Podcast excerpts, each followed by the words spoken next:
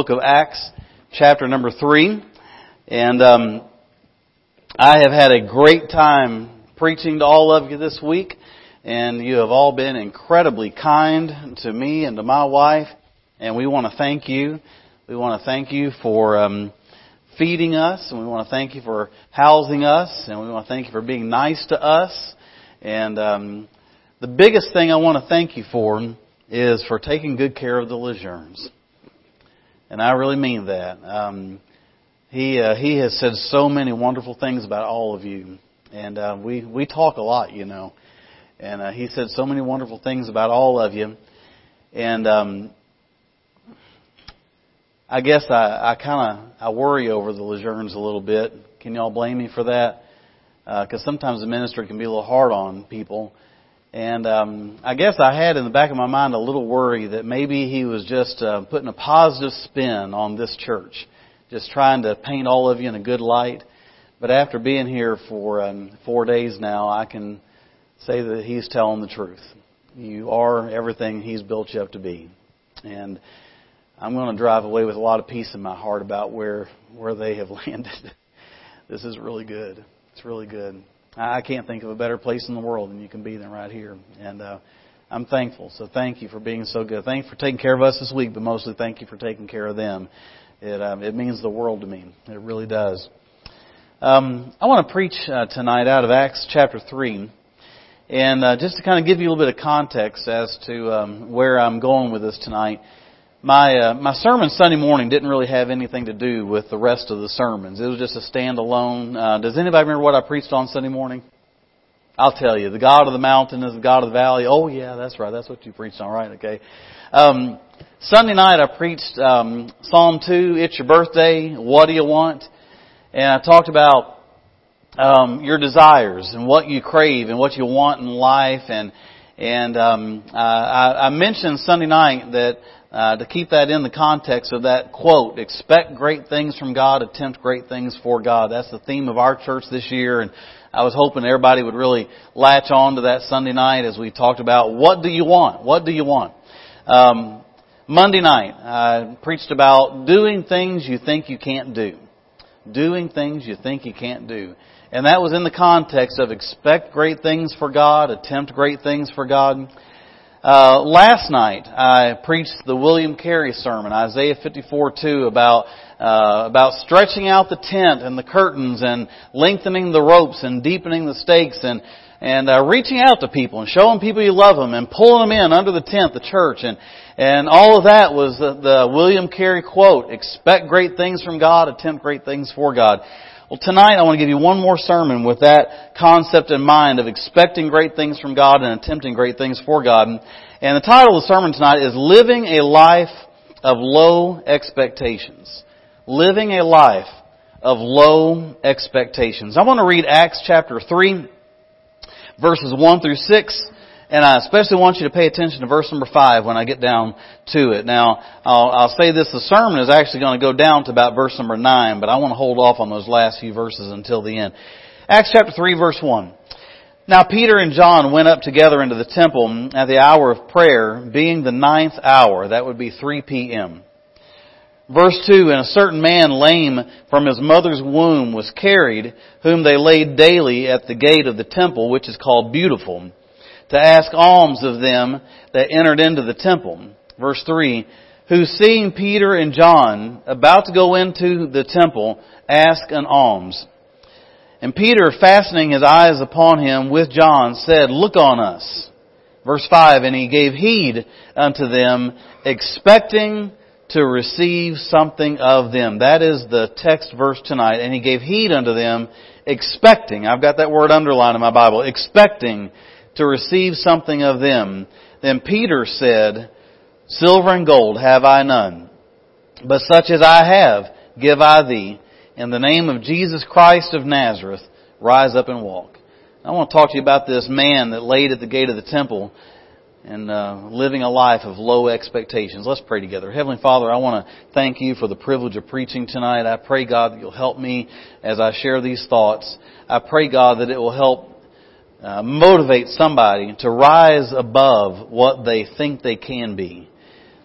I pray, God, you'll take these thoughts and make it a great challenge to someone tonight. In Jesus' name we pray. Amen. Um, let me let me start tonight by by saying something to you that I think will maybe help you out, and uh, and it might it might make you a little bit sad to be honest with you, but um, you generally get what you expect. Am I right about that? You generally get what you expect. Um, somebody might say, "There's no good men left. All men are just dogs." You generally get what you expect, right? Um, those people the church don't like me. You generally get what you expect. I'm too old to feel good. You generally get what you expect. People just don't get me. You generally get what you expect. All bosses are mean and jerks. You generally get what you expect. On the flip side of that, food in that restaurant's really good. You generally get what you expect. You know, I see a lot of positive things in my boss. Generally get what you expect. Most of those people down church are really nice folks. You generally get what you expect. I think what happens is we we um, in order to uh, put a cushion around ourselves, keep ourselves from getting hurt, we lower our expectations. And I think it's dangerous to lower your expectations. Uh, because what happens is you lull yourself into a spirit of apathy. Now, before I get into my sermon tonight, I want to take just a couple of minutes here and I want to share a little bit of my testimony with you. And um, uh, just just kind of give you an idea of where where I came from and and um, my my testimony, I, I don't have one of those dynamic testimonies that God saved me off of death row or God saved me out of the you know the rescue mission or that's not my testimony. Uh, here, here's my testimony in a nutshell. I am probably the most average person you've ever met in your entire life. Okay, that really is true. Okay, um, uh, take for example my looks. Okay, now I am not so ugly that when I walk into the room that all of you looked over at me and went, ah, that's a scary man. that probably didn't happen. Okay? Probably didn't happen. But at the same time, when I walked in, it's not like all of your husbands are grabbing all the wives saying, hey, come a little closer God. I want you looking at that man. He's just a little too handsome. That didn't happen either. Okay? Uh, when, when you look at me, you don't see grossly ugly, you don't see amazingly handsome. You know what you see when you see me? It's okay to say it out loud. Oh man. you said that with a little more enthusiasm than I thought you would. I'm average, okay? I'm average. I'm just right there somewhere in the middle, okay? Um, when I was a kid, I, I liked sports, okay? I still like sports, okay? Um, but, um, but I, I enjoyed sports and I, I tried to play some sports when I was a kid and I was usually good enough to make the team. But I was never good enough to where they would ever let the ball near me. Okay? Now, um, I, I can tie my shoes. I can typically walk in a fairly straight line. If you put me on the free throw line, I can probably hit a couple. okay? Um, uh, I, but you know, I, I'm I'm not so bad that they didn't even want me on the bus. It's, I wasn't that bad. Yeah, it wasn't so bad that that uh, it's the worst thing. You know, you were, were, were scraping the bottom of the barrel to put him out there. I wasn't that bad, but I was never the guy that they want the ball in his hands when the game is down to the last 10 seconds. I was never that guy. I was never the guy that they wanted at the, uh, up to the plate in the bottom of the ninth inning when we when the score is tied or we're down by one run and there's uh, and there's already two outs. I was not that guy they wanted out there. I was not the guy that they wanted to throw the football to me or wanted me throwing the football or wanted me running the football. I was that guy that you know like in in junior league uh, sports in in in the NFL they want the middle linebacker to be the man. In junior league sports they they you know they would just put me kind of there because there were enough guys surrounding me to make up the difference. I was kind of in the middle where they could hide me behind somebody, okay? But I wasn't good. I wasn't bad. I was just Average. Average. Okay? In school, in school, I, um, I did make straight A's. Once. On a Thursday. I remember that day. It was in the third grade on a Thursday. I got an A in everything because half the day was field trip. Okay, uh, I was I was never a straight A student. I never was, um, but I was never like you know the I, I was never the worst kid in the class. Okay, you know you know where I was. I was somewhere right smack dab in the middle, which is what we all call average. Okay, uh, and so listen, uh, all, all the young people here tonight. Okay, if you see yourself as average. That's not a bad thing. That's not a bad thing. Not everybody excels at everything, and some of us, like me, don't excel at anything, okay? Um, so it's okay. It, listen, if you don't, if you look in the mirror and you're just not like all wild about what you see in the mirror, hello! You can still have a happy life even though you're not the beauty queen or the most handsome person in the world. It, it really doesn't matter that much, okay? So it's alright. You can move forward and have a productive life. But, but my, my testimony is this, that I've been average, average, average, average, average at everything in my life, but I'm afraid that even being average, I was headed for a life that was way below average. Um, I had some friends that were just really not very nice guys. Uh, I had some friends who were who were constantly trying to get me to do things I ought not do. Um, and and and I've, I've always had a sense of humor, and and sometimes people will laugh at you when you do things that are bad. You understand what I'm saying here? And my sense of humor enjoyed them laughing at the bad things I would do. And, and even though I've always been average, I was headed to, to a life that was way below average. In my fourth grade class at school, I had the, the record in my fourth grade class for the most paddlings of any student in our entire elementary school. Now that's back when they used to beat you at school. Okay, and uh, I got to be honest with you, I don't think it's that bad an idea to start beating kids at school again. Can I get an amen right there? Uh, this going out over social media? Can we like put the rewind button, record over? Uh, I, I'm not against paddlings at school. I think paddling at school is great. It got me straightened out. But I, I held the record in the fourth grade. I got in the fifth grade, and um, uh, they figured that um, paddling me wasn't doing a whole lot of good, and so they started holding me after school detention every day. They made me go to the chalkboard and write sentences on the chalkboard, and and I'd stay an hour after school or whatever writing sentences, and and that didn't do a whole lot of good. And, and honestly, I think they just didn't really know what to do with me, and I was just a rowdy uh, disrespectful kid, and uh, I, I was a bad kid. In the uh, sixth grade, in October in the sixth grade, my parents decided to start going to a new church, and um, um, the church we were attending, one deacon stood up in the church service and threatened to beat up another deacon out in the parking lot, and. Uh, uh, that that literally happened. And by the way, aren't you glad you got deacons that don't beat each other up in the parking lot? Amen. Thank you, fellows, for being above average. Amen. And I appreciate, appreciate you guys being like that. But in our, that's what happened in our church. And my dad said, you know, it's time to get out of this place. This is crazy. These people are nuts. And um, so there was a church down the road we went to, and they preached salvation. And I was starting to become under conviction over my sin, and there was a lot of them, even though I was just a little kid. I was in the sixth grade. Um, we got down to from October, we got down to uh, to uh, to January, and we had a snowstorm in our little town. And um, me and some of my buddies, we went out and we had a little snowball fight in the post office parking lot. And you kind of have to see how the post office parking lot was laid out. It's just a natural place where you could have some snow forts. And we're having a snowball fight.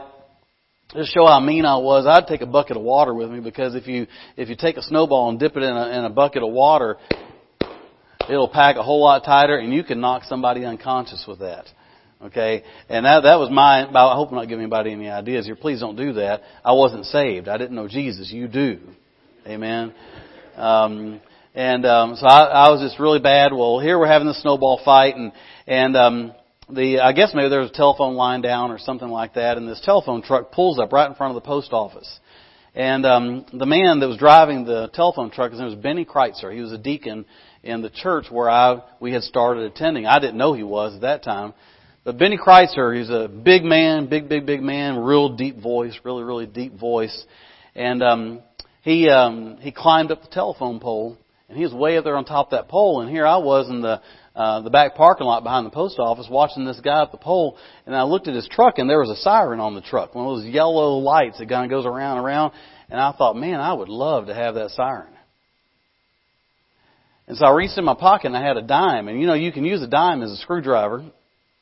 And I climbed up on top of that truck and I was down on my hands and knees literally on the roof of that truck and I had my dime out and I was unscrewing the light off of the truck. I was going to steal his light. I just thought that'd be the coolest thing to have and um and, and I'm so focused on getting those screws out of there and um I didn't realize that he was kind of sneaking up behind me and he said, "Hey." I mean shivers went down my spine. And I turned around. I knew I'd been caught. And he said, uh, he said, you're Curtis King's son, aren't you? How am I supposed to answer that? That's my dad, by the way. And I said, yes, sir. He said, you've been coming to our church, hadn't you? And I said, what church do you go to? and he said, Spring Bayou Baptist Church. And I said, yes, sir, we, we've been going there. He said, what are you doing? I said, I'm just, just I don't know. he said, let me help you down from there. And he took me by the hand and he helped slide me down off the truck and um, put his hand on my shoulder and he looked way down at me. He, and he said, what, what is your name? And I said, Kurt. He said, oh, you're named after your dad? And I said, yeah. he said, Kurt, he said, I'm going to pray for you. I'm going to start praying for you. And Brother Benny, that deacon there in our Baptist church, started praying that I would get saved every day started praying that I would become a preacher. I didn't know that until a long time later. That was in January, February 26, 1978. I, I came under such deep, heavy, miserable conviction of my sin that I got saved. I mean, wept my way to Jesus. I mean, I, I was the worst kid in the school. Worst kid in the school. If you'd asked anybody, any teacher, any student, who's the worst kid in the school, they wouldn't have had it even stopped to even guess it was me. And even though I was average, I was average in sports, average in looks, average in, in academics, uh, I was heading down a really, really, really bad path. But there was somebody that had a higher expectation for me. Somebody had a higher expectation. Now I gotta say right now, um, even at preaching, even at preaching, I, I feel like I'm average. I really don't feel like I'm that great of a preacher. I feel like I'm able to take what the Bible says and say, here, here's what it says, and I'm, I feel like I'm able to explain it, and and, and, I, and I do feel like I do it out of a sincere heart, and I think that typically will keep people's attention. Um, but honestly, I, I've heard some great preaching, and my preaching ain't that. Okay, but I will say that I do think God has been able to, to use me to do a few things to point people to Jesus Christ and to point people into a deeper understanding of, of His Word because somebody had a higher expectation for me.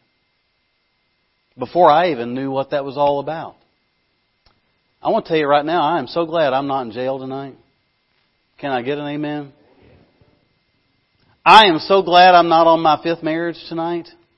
I am so glad I got four awfully sweet kids, and I am so glad that I have got friends like Richard Lejeune. I can't even begin to tell you how blessed I feel. And so much of it goes back to somebody having a higher expectation for me. Somewhere along the line, I began to have a higher expectation for me. I realized one day I'll never be the guy throwing the touchdown pass, and I'll never be the guy on the dean's list, and I'll never be the guy, y'all remember Fabio? I'll never be him. But I can do something productive for the Lord. And the sermon tonight is about a man who had very, very low expectations for himself. I want us to talk about him a little bit tonight. He, um, well, let me, let me, go ahead and get into the outline if I can. All right, number one, if you're taking notes, write this down. Where his expectations took him where his expectations took him. Verse number two. Verse number two it says, And a certain man lame from his mother's womb was carried, whom they laid daily at the gate of the temple, which is called Beautiful, to ask alms of them that entered into the temple. That's where his expectations took him, to the temple. Now let me give you the good and the bad on that. The temple is a religious place, obviously. Why would a beggar go to the temple? Why would he go to the temple? Probably because there are typically generous people at the temple. Okay? Typically. Even whether their religion is good or bad, they're typically generous people in houses of worship. Am I right about that? Okay? In fact, the, the more off the religion is, probably the more generous they're going to be. Right? Because they're thinking that doing a good deed might earn them a spot in heaven, okay? So, um, he probably didn't understand all that, but he, he went to the temple thinking that, well, that's where the generous people are. Maybe also he thought that I'm nearer to God when I'm there. Maybe he thought that, I don't know. Now, the bad side, that's the good side, generous people nearer to God. The bad side is that inside that temple, those people inside that temple had rejected Jesus Christ. They had turned away Jesus Christ. They did not believe in His resurrection. Also on the bad side of it is that inside that temple, there was religion, but it was a powerless religion. Anything that does not have Jesus as the center of it is a powerless religion. And so here's this man, he doesn't understand it all. Now let me take us a step further. The Bible says there that he was at the gate that was called beautiful. So here you have a very ugly situation at a very beautiful place. A big chunk of that beautiful gate, the gate called beautiful, was covered in gold. Okay? Wouldn't you like to see that? Now, had that been in 2017, can you imagine how much security you would have had to have had around that? Okay? But this gate that was called beautiful, so much of it was covered in gold, that is where he laid. He laid at a place of access, a place where it was right there near, right there near the entrance of where he thought the answer was. I, it kind of reminds me of King Agrippa, Acts 26, 28. Almost thou persuadest me to be a Christian. He was that close. He was that close. Now I'd also tell you tonight that he had, uh, what you see here is you see two temples. The Bible says our body is the temple, and then he was laying there at a stone temple. Both of them were missing Jesus, and both of them were missing life. The man, the temple, missing Jesus. The stone temple, missing Jesus. The stone temple was missing life. It was nothing but religious ritual. The man temple was missing life. He did not have life. All he had was to be carried there and laid there every day. Just carried there and laid there every day. He probably had some kind of a little basket or some little cup and he would probably lay there and he would just hope that people would walk by and, and maybe just throw in a couple of coins. Just throw in some coins. Maybe some other nice little old lady walk by and throw in some coins and, and he would lay there and, and maybe he would think that the more unhappy I look or the more miserable I look, the more coins they'll throw in. Maybe if I groan a little bit, they'll throw some more coins in.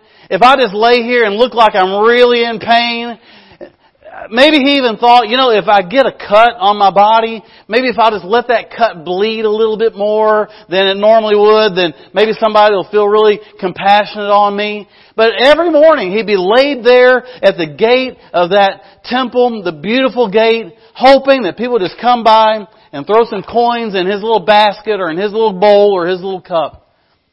All he expected. That's all he expected. That's all, he thought I'll never get ahead. I'll never own a house. I'll never have a wife. I'll never have anything in my life worth being happy about. I will never be viewed as anyone that is a productive part of society. This is my lot in life. Wow. Where his expectations took him. Let me just say to you something tonight, okay? Your expectations have got to do more than just bring you into a religious building. It's got to do more than that. Okay? Now, being in this religious building is a good thing. It's a good thing. I'm glad you're here. This is where you hear the Bible taught. This is where you hear the Bible preached. This is where you get Christian fellowship. On and on and on. We can have all the benefits of being in here. But if all, if all your expectations do is get you in the building, you just haven't taken it far enough. There's more. There's more. I'm afraid that so many Christians are not doing well in their Christian life is because all they really do is take up their little 18 inch spot on a pew from time to time and probably not even that regular at that. And then we say, well, this church isn't working for me or Christianity isn't working for, me. well, of course it doesn't work. Of course it doesn't work. How many of you are on some kind of medication? Can you raise your hand? Alright, I'm on some medication, okay? Alright, I, I, if I didn't take my blood pressure medication, my head would pop off. Okay? I know from personal experience. okay? I'm on blood pressure medication. But if I took my, my medication tonight before I go to bed, and then I forgot tomorrow night and Friday night and Saturday, oh, then I took it Sunday, and then I took it again Monday, but then I didn't take it again for the rest of the week. If I kept going like that, and I went back to the doctor and he checked my blood pressure and said, man, your blood pressure's sky high. Yeah, that medicine ain't working. Now that medicine will work, but you gotta use it. And let me tell you, church will work. It'll work. If you use it. If you do it. Just, just put your body in here a little bit every now and then doesn't make it work. Let me give you number two. Second thing I'd like you to see is what his expectations taught him. What his expectations taught him. So, uh, verse 3. Look at verse number 3. Verse number 3 says, And seeing Peter and John uh, about to go into the temple, he asked an alms. Skip down to verse number 6. And Peter says, Silver and gold have I none, but such as I have give I thee. So what his expectations taught him, I want to tell you what his expectations taught him. His expectations taught him that the only thing that will help me is money. If you want to do something good for me, there's only one thing you can do for me, and that is give me money. Anybody here not see the problem with that? Anybody see the problem with that? Can I just rattle off a few verses of scripture for you real quick here tonight? I'm just going to rattle these off rapid fire here. Ezekiel 33, 31, the end of the verse says, But their heart goeth after their covetousness. Luke chapter 12 verse 15, Beware of covetousness, for a man's life consisteth not in the abundance of the things which he possesseth. Proverbs 15:27, He that is greedy of gain troubleth his own house. Ecclesiastes 5:10, He that loveth silver shall not be satisfied with silver. 1 Timothy chapter 6 verse 10, For the love of money is the root of all evil. James 5:3, Your gold and silver is cankered. Wow, what a condemning verse. The Bible over and over again talks about greed and talks about um, uh, covetousness and it talks about how money is not your answer. Okay. Now I want to just tell you tonight, just very, very plainly. Okay. You might think that the answer to the problems in your life is if you just got a raise, or if you just have more money, or if if, if you just get a better job, or whatever, then everything will all work out and everything will be fine. And I want to say to you that is just not the case. It is just not the case. How many people have won the lottery and then their life was totally destroyed within six months? Because they can't handle it. They just can't handle it. And you might say, oh, not me. I know exactly what I would do with all that hundred billion dollars. Oh, I know what I, no you don't. It'd ruin you. It would ruin you. We can't handle things like that. We just can't.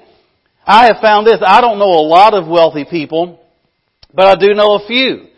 I know a few. I know a whole lot of people who are not wealthy. And can I give you an observation that I have made? The very, very few wealthy people I know are really not very greedy. They're very generous. They give away a lot. They give away a massive proportion of what they bring in. Uh, I, haven't seen that much greed in the few wealthy people I know. But you get somebody that doesn't have anything, and man, they are pinching every, and they are selfish, stingy, pastor wants us to give to missions. Has he lost his mind? I don't need the missions to give to me. you know?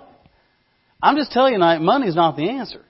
But here this man, this man who has been crippled his entire life from his mother's womb, laid there at that gate, begging, and his expectations had taught him, I just need more money. Can I tell you one of the greatest influences of my life? I told you about Brother Benny, the deacon, Another great influence on my life is a man named Brother Bob, Bob Vied, V-I-E-D. Bob Vied. He was my youth director. I, I had a youth pastor when I first got saved, and he was one of those youth pastors that he could play the guitar, and he could sing, and he could play basketball, and, and he could preach, and oh, he just had, he could do everything. He left our church and went to a different church, and our youth group was left with Brother Bob. Brother Bob had gray hair, and he was overweight, couldn't even dribble a basketball, couldn't sing. I mean, his thing was like, oh, please, Brother Bob, stop, do it. But he had such an impact on my life. He was a layman. He worked for a, a plant called Westvaco. Uh, they made paper as a paper plant. And he was offered every Sunday quadruple time.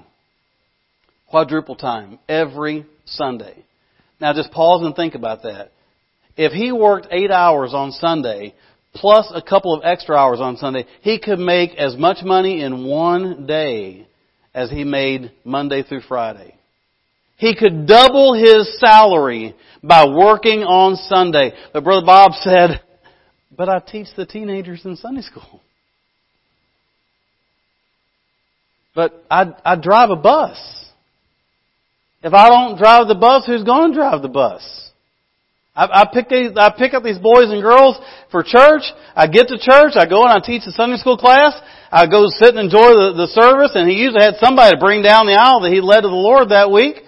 And then I get back on the bus, get all the kids together, and take them all home. I go home, take a nap, and then I come back to church and just relax and enjoy a Sunday night service. And he said, I can't give up driving my bus. I can't give up teaching the teenagers. And I thank God in heaven that Bob Vied did not bow to the altar of money because I am a product of his life.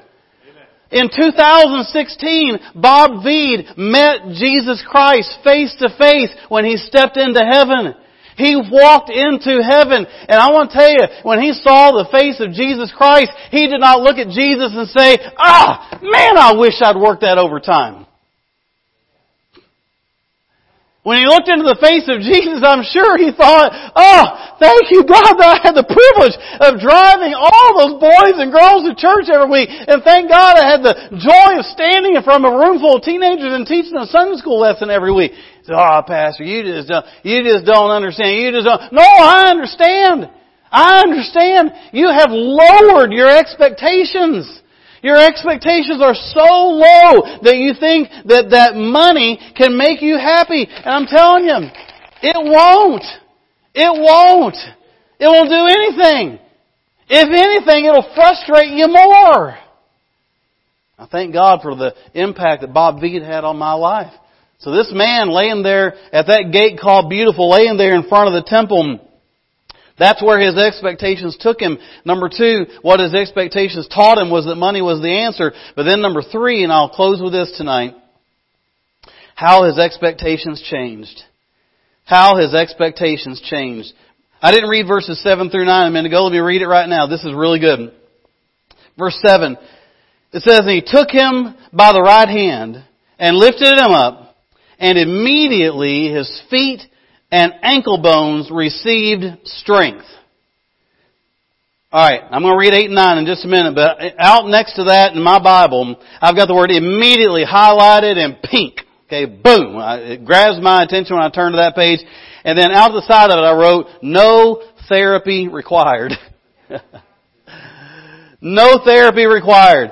Listen, if God would have healed him of his, of his condition, if God would have healed him of his condition, but it took him a few months to get full strength in his legs where he could really walk and, and do that comfortably, that would have been a miracle, right?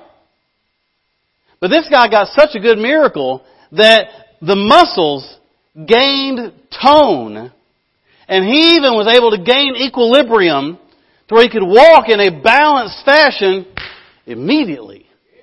That's incredible. That is incredible. I like that so much. Verse 8. Let me read on here. Verse number 8. And he, what's the next word? And he, leaping up, stood and walked and entered with them into the temple. Finally, he gets to go inside, walking and leaping and praising God.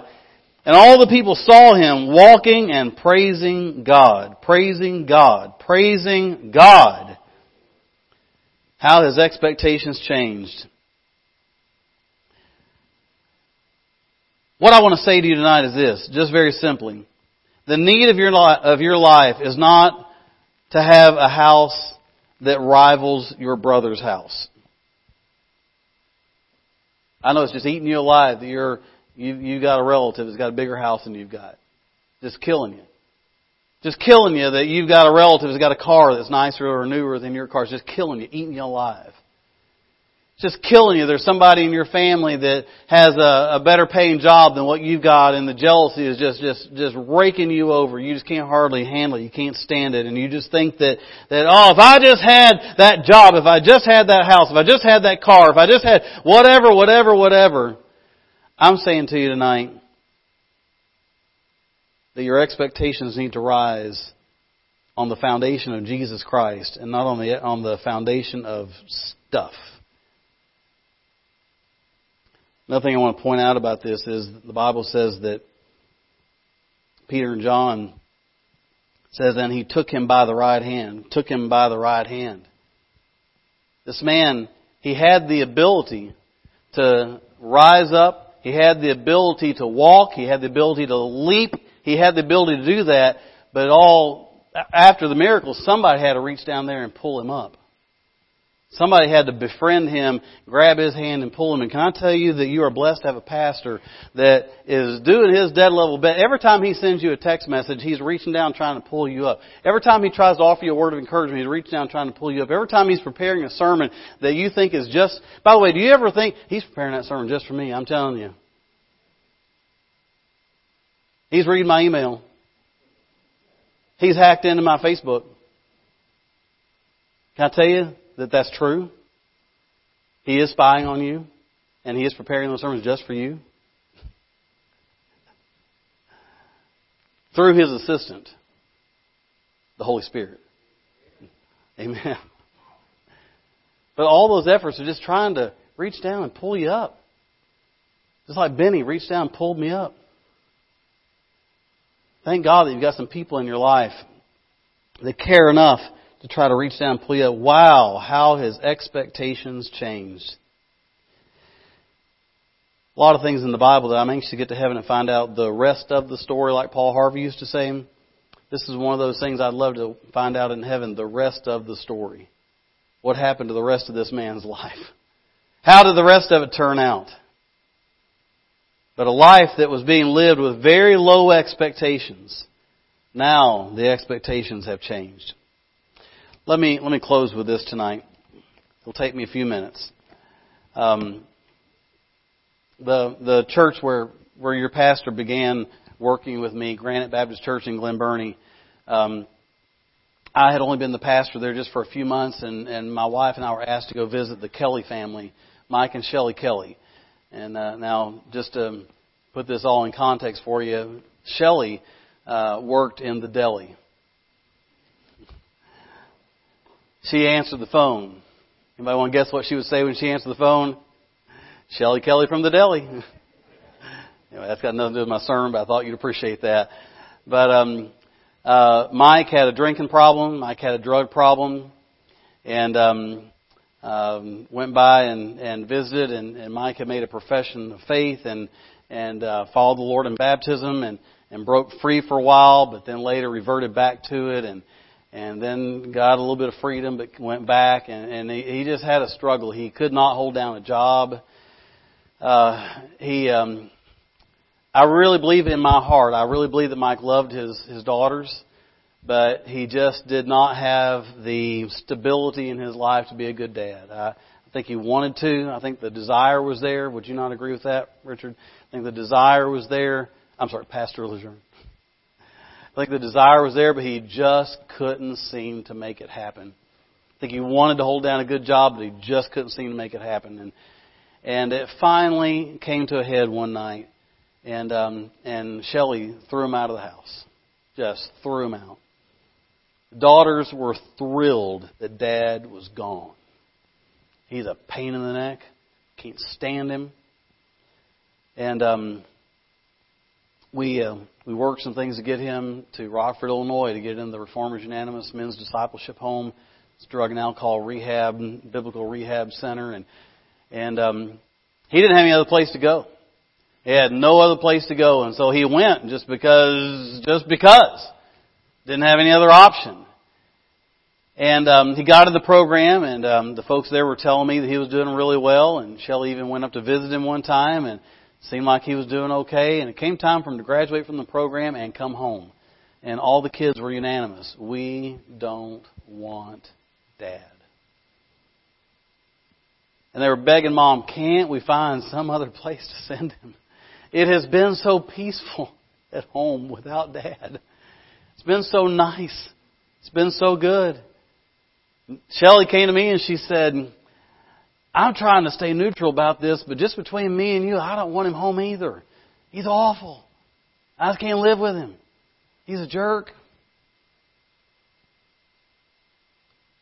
He has said before that he's gotten victory over it. I said, Well, Shelley, I, I don't really know what to tell you. I said, I would love to see you give him another chance. I, I really would. But I can't just like force all that to happen. I said, Shelley, it's your call. And she finally just sat down with the girls and she said, I don't want it either, but you know what? Let's just give him a chance. And you know what? They gave him another chance, and it worked. It worked. His eight months away, saturated in the Bible, it latched on. The, um, the leader of the addiction support ministry at that church uh, moved away a couple years later. guess who is now the leader of the addiction ministry in that church? It's Mike. Guess who the main lady helper is? Shelly Kelly from the deli. and every Friday night, that sweet Christian couple reach out to people struggling with addictions. Their daughter is a student in a good Christian college. And by the way, I want to tell you right now, that little girl was a brat. She was a nasty, foul mouthed brat, is what she was. I remember that night we were over their house. Her mom would tell her to do something, and she'd say, No! I thought, oh boy.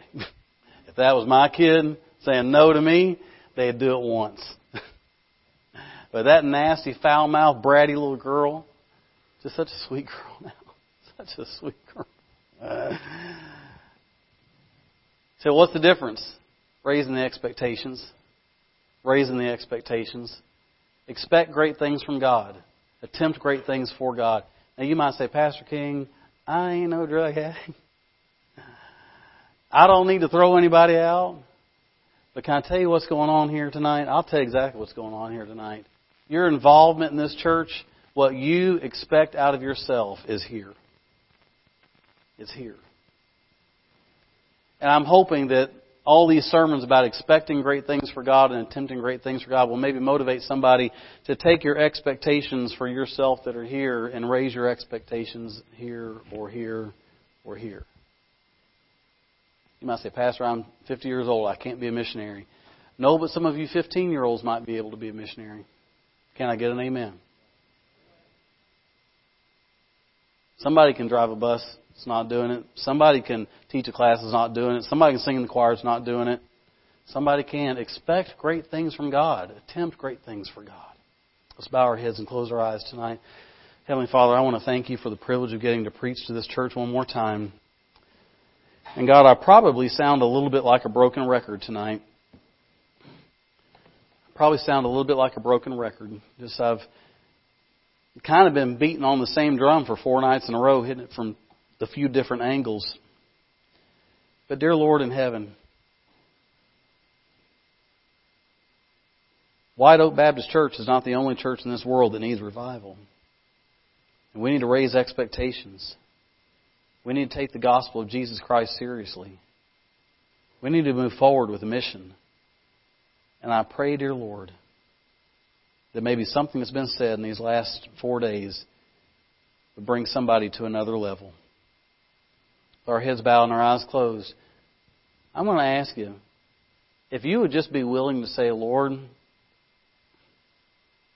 I want to expect more out of myself. I want to expect more out of myself. You put an open door in front of me and I'll walk through. If you'd be willing to say that to the Lord, I'm going to invite you to come forward for the invitation and tell God that on a bended knee at the altar of this church. I'm going to give the invitation to Brother Lejeune.